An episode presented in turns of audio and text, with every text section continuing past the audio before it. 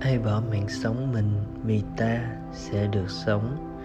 Tin mừng Chúa Giêsu Kitô theo Thánh Luca.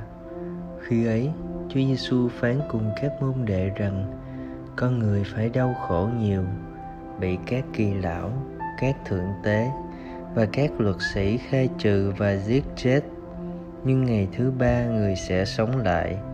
Chúa nói với mọi người rằng, ai muốn theo ta, hãy bỏ mình, vác thập giá mình hàng ngày mà theo ta. Vì chưng, ai muốn giữ mạng sống mình thì sẽ mất. Còn ai mất mạng sống vì ta sẽ được sống. Vậy nếu con người được lời lãi cả thế gian mà phải thiệt mất mạng sống, thì được ích gì? Suy niệm đóng đinh thập giá cách thi hành án tử hình thời đế quốc Roma là một trong những hình khổ độc ác nhất để trừng trị tội phạm. Chúa Giêsu dùng hình ảnh thập giá đó để diễn tả điều kiện thiết yếu mà Ngài đòi hỏi nơi kẻ muốn đi theo Ngài.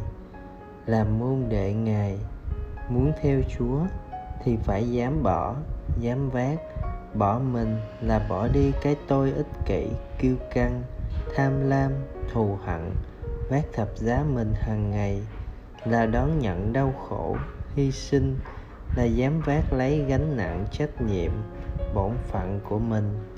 Đó là đòi hỏi phải chọn lựa dứt khoát không thể nửa vời bắt cá hai tay.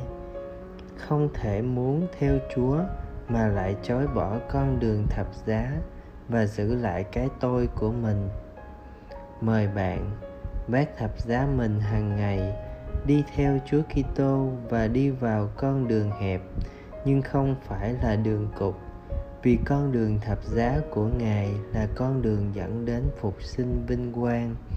Vinh quang của ta là thánh giá Đức Kitô.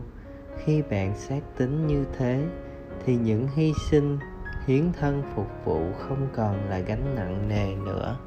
Đau khổ và cả cái chết là điều không tránh được nhưng bạn sẽ không rơi vào bi đát tuyệt vọng nếu bạn kết hiệp thập giá của bạn với Đức Kitô chịu đóng đinh. Sống lời Chúa, đón nhận những thập giá thường ngày với tinh thần vui vẻ, lạc quan. Cầu nguyện, lạy Chúa Giêsu, Chúa đã thực hiện ơn cứu độ ngang qua thánh giá. Xin cho chúng con biết liên kết thánh giá. Đời mình với thánh giá của chúa ngõ hầu chúng con được tham gia vào công trình cứu độ của chúa. Amen.